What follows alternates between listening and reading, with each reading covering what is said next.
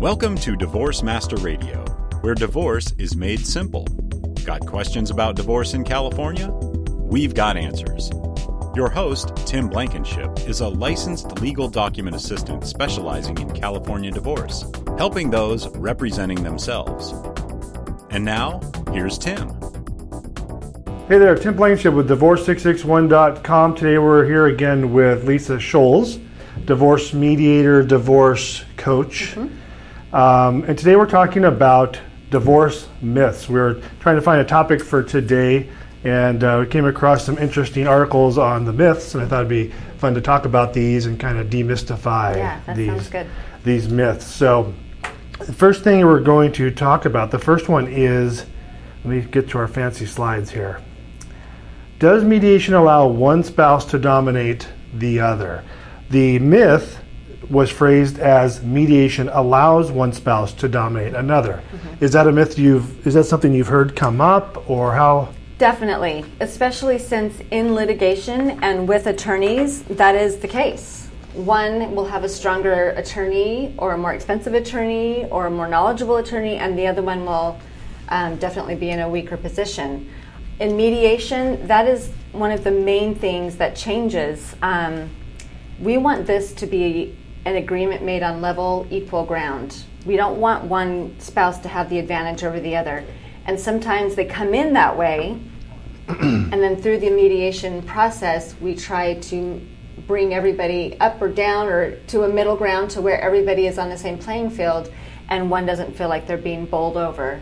So that's one of the most important parts of the mediation process is not allowing one spouse to have the advantage over another spouse. So that's the exact opposite. There isn't uh, someone with more power, or no one's allowed to dominate. Nope. And how do you, as a mediator, address that? Because I'm sure you've come across that. Definitely. Um, the first time we come together is through, like when we have the um, the free consultation, and mm-hmm. both parties are there, and um, you allow both of them to speak you give them each a chance to kind of say what they want to say and ask the questions they want to ask. And as the mediator, more of like a facilitator, you remind the other party that the other party gets a chance to speak and they will have a time to say what they want to say. Um, even on the phone, because one party will ultimately call first and then the other party needs to make contact. And you need to make it clear from the get go that you were there to help both of them. Mm-hmm nobody's gonna i'm not gonna favor one i'm not gonna favor another that both of them need to be able to have an equal footing mm-hmm. in the process and so it begins with the phone call and then when both are allowed i think it sets their minds at ease that there's not going to be one that's going to take control and make this agreement in their favor gotcha so i mean like my business normally one party will call they'll initiate the the contact right. with with like with if they're call for mediation and what do you normally tell them to ensure that there's that trust factor and there's no domination? It's like, hey, let's set up a consultation in person or over the phone, maybe conference call where both parties are on the phone. Right. Is that what you do? Or? Um, initially, I ask them if they would like me to contact the other person. I, my preference is to have the other person make the initial contact with me because it lets me know that they are on board, that they have spoken to their spouse, that mm-hmm. they have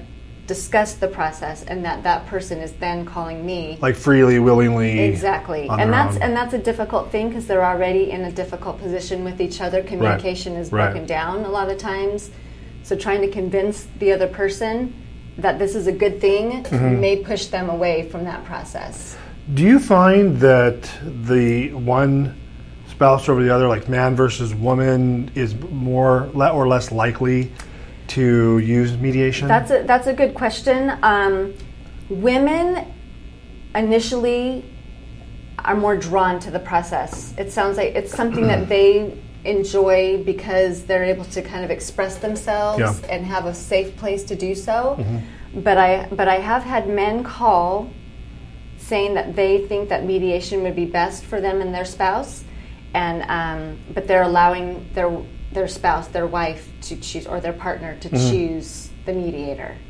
So they're making the gotcha. calls, mm-hmm. but they want the wife or the partner to be able to make that call and you know to to finalize the to the choice. You've been listening to Tim Blankenship on Divorce Master Radio. Learn more at divorce661.com, where you can find hundreds of video and audio tutorials discussing the California divorce process. Need professional assistance with your divorce? Give us a call at 661 281 0266 and let the professionals handle your divorce.